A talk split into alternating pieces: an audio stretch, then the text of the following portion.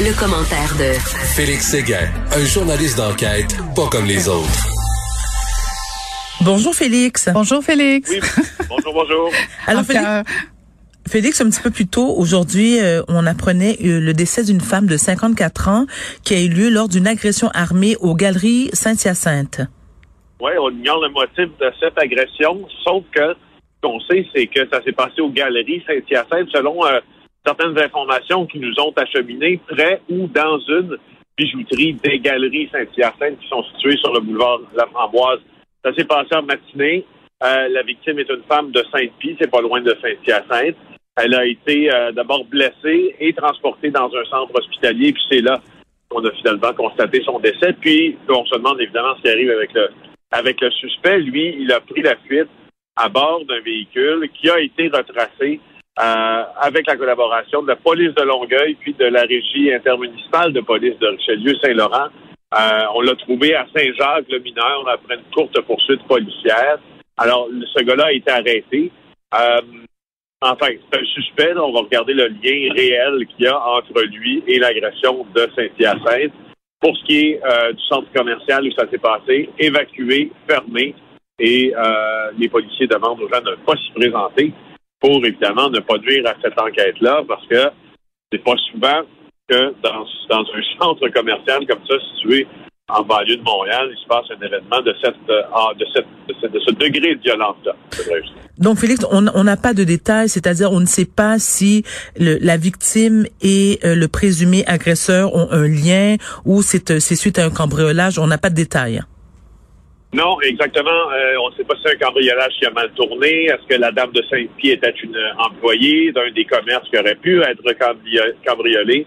Pour l'instant, il semble que la, SQ refuse de dévoiler ces détails-là afin de préserver leur, leur, scène, leur enquête, puis probablement aussi l'interrogatoire du suspect. D'accord.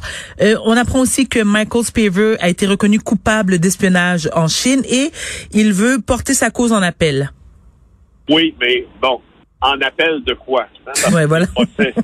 C'est ça. Les procès en Chine se déroulent à huis clos. Oui. Euh, en tout cas, le sien s'est déroulé à huis clos, comme la majorité d'ailleurs des, des, des procès qui se déroulent euh, en Chine. Et là, s'il porte sa cause en appel, il va aller faire quoi? Il va aller subir un autre procès à huis clos euh, dans lequel on décidera probablement d'un verdict similaire. Peut-être, peut-être, enfin, il y a peut-être une chance d'aller en appel ou peut-être que c'est une question de stratégie aussi, d'avoir peut-être une cour cassait le premier verdict puis pouvait commander un second procès pour, pour Michael ça pourrait laisser le temps aussi à cette inextricable affaire impliquant Meng Wanzhou de Huawei requise par les Américains mais arrêtée par les Canadiens euh, de, de, de, se conclure. Donc, il y aurait peut-être l'avantage du temps là euh, que M. Spavor pourrait aller euh, gagner. Alors, quoi qu'il en soit, son premier procès, on le sait, c'est un procès qui, selon même tous les observateurs internationaux, n'en était pas un. Alors, ça, c'est la première affaire. C'est pour ça qu'on dit en appel de quoi? Rappelons qu'il avait été arrêté en décembre 2018, quelques jours euh, après l'arrestation. Il y avait eu Megwanzhou, donc, qui avait été arrêté. Puis là, on voyait que c'était vraiment une, mesure euh, de représailles. 11 ans d'emprisonnement pour mm. euh, des gestes d'espionnage. Le Canada juge la peine inacceptable. On sait que ce trafiquant de drogue aussi canadien, lui, a été condamné à la peine de mort il y a mm-hmm. deux jours et euh, voyons où tout ça nous mènera dans cette euh, dans cette, cet imbroglio et cette impasse diplomatique. Et euh, tu vois, le secrétaire d'État américain, Anthony Blinken, a, appelé, lui, la Chine à libérer immédiatement et sans condition Michael Spavor.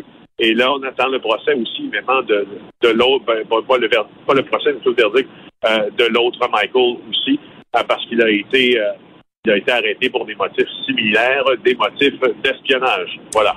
Euh, cette nouvelle qui a fait énormément jaser, euh, bon, partout à travers le monde, mais plus précisément aux États-Unis, c'est bien sûr la démission de l'ancien gouverneur euh, de New York, Andrew Cuomo, mais euh, sa défense en gêne plusieurs.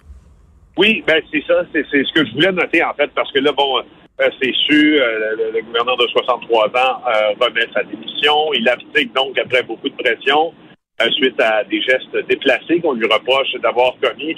Je trouvais ça intéressant de c'est le texte de l'agence France-Presse qui est reproduit dans le Journal de Montréal aujourd'hui euh, et sur nos, sites Internet aussi, parle de cette fameuse défense qui est apportée par Andrew Cuomo. On sait que Andrew Cuomo dit dans mon esprit, j'avais jamais dépassé les bornes. Il dit, je m'étais pas rendu compte à quel point les limites avaient été redéfinies et qu'il y avait des changements générationnels et culturels qui n'avaient pas pleinement compris. Fin de la citation. Ben voyons donc. c'est un Italien. Il a dit les Italiens, c'est ça qu'ils font. C'est ça qu'il a dit Andy. Ah. Hey, En fait, les experts qui ont été interrogés sont interrogés justement sur cette défense générationnelle qui est, disons-le, euh, qui est mise de l'avant, qui est mise sur la place publique par plusieurs hommes qui sont euh, qui sont au cœur de scandales comme ça. On remet tout sur une question de génération, puis lui, il y a des choses qu'il n'avait pas comprises, comme plusieurs mhm. autres, des choses qu'il n'avait pas comprises. Alors, on dit euh, les différents experts qui sont interrogés, dont euh, Jean Sinnack, associée au Centre pour les femmes en politique de l'Université Rogers, elle dit que c'est une défense fallacieuse, que ça mhm. passe à côté du sujet. Pourquoi? Parce que, c'est être dans la bulle de quelqu'un, pas générationnel, c'est physique, ça existe, ça existait, ça existait il y a 30 ans, ça existait il y a 100 ans, puis ça a toujours existé, en fait, une bulle. C'est la manière de percer qui a, qui a un peu changé. Puis donc, donc c'est ça.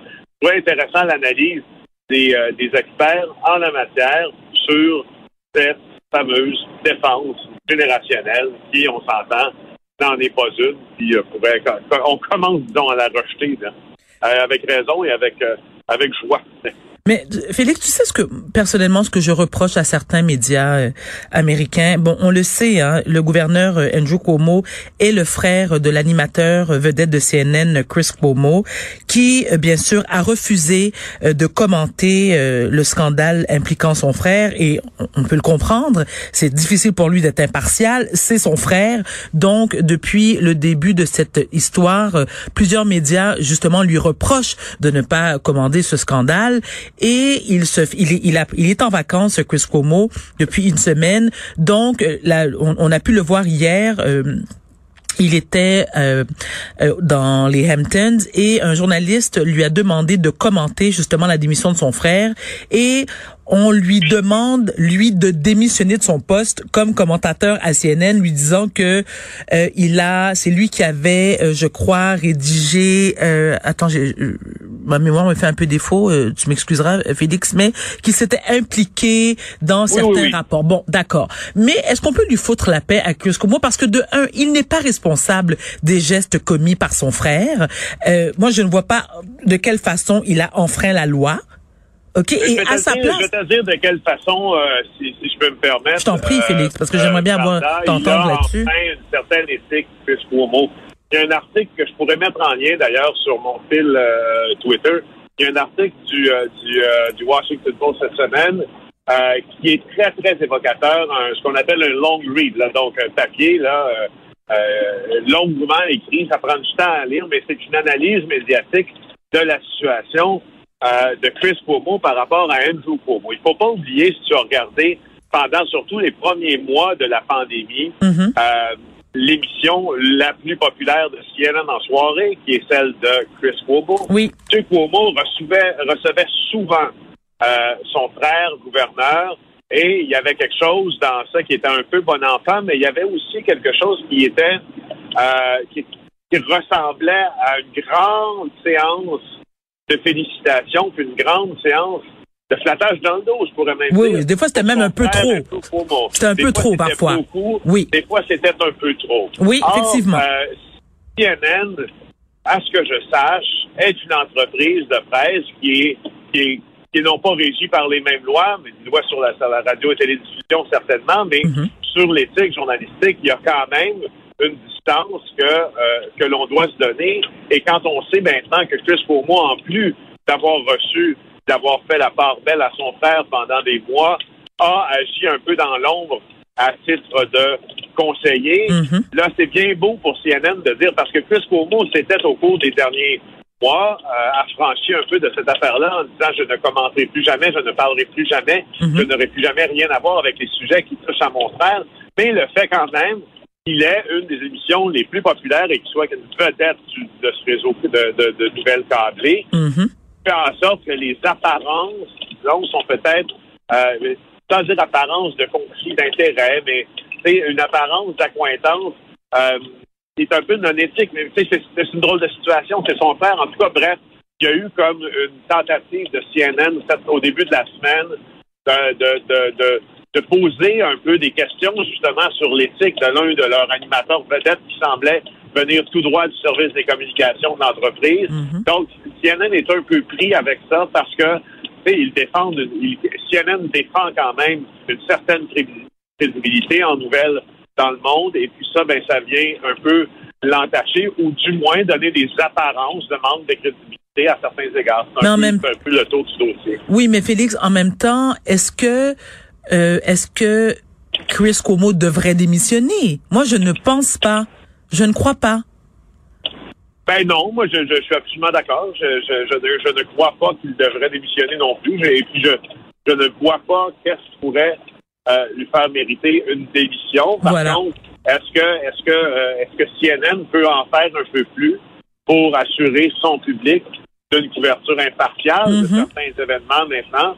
Par plus mot, ça aussi, c'est une piste que j'entrevoirais assez facilement euh, afin de, de garder cette, cette crédibilité procédée déjà depuis plusieurs euh, décennies. Mais en même temps, en même temps, euh, Félix, on, on peut voir que les autres animateurs de CNN, que ce soit Don Lemon ou Anderson Cooper et les autres animateurs, couvrent amplement le dossier euh, de, de- du gouverneur euh, Cuomo. Bon, ben peu importe. Euh, par d'un autre sujet, rapidement, Félix, il y a certaines entreprises qui, euh, on se demande si elles réussiront à exiger, euh, exiger pardon, le passeport vaccinal.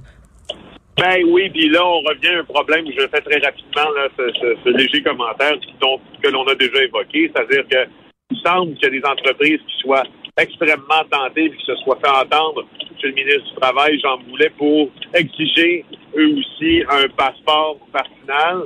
Euh, c'est juste que là, c'est en vertu du Code du travail, on ne peut pas l'exiger. La côte est très longue à monter pour ceux qui veulent euh, justement euh, l'imposer. Mais en tout cas, il, semble qu'il y a des groupes des, groupes importants d'employeurs au Québec, euh, IA Groupe Financier, Desjardins, Olimel, nous rapporte mon collègue Olivier Bourg, qui songe à une façon d'encadrer un peu mieux, si vous voulez, la présence sur les lieux de travail de leurs employés euh, avec un scénario qui, peut, ressembler au passeport vaccinal, mais, mais en tout cas, c'est vraiment là, c'est loin d'être gagné. Il faudrait une adhésion presque à 100 euh, des employés. Puis même à ça, si tu as une adhésion à 100 tu peux pas briser le code du travail juste parce que parce que tes employés sont d'accord. Mais. Le code du travail existe parce qu'il existe. Voilà.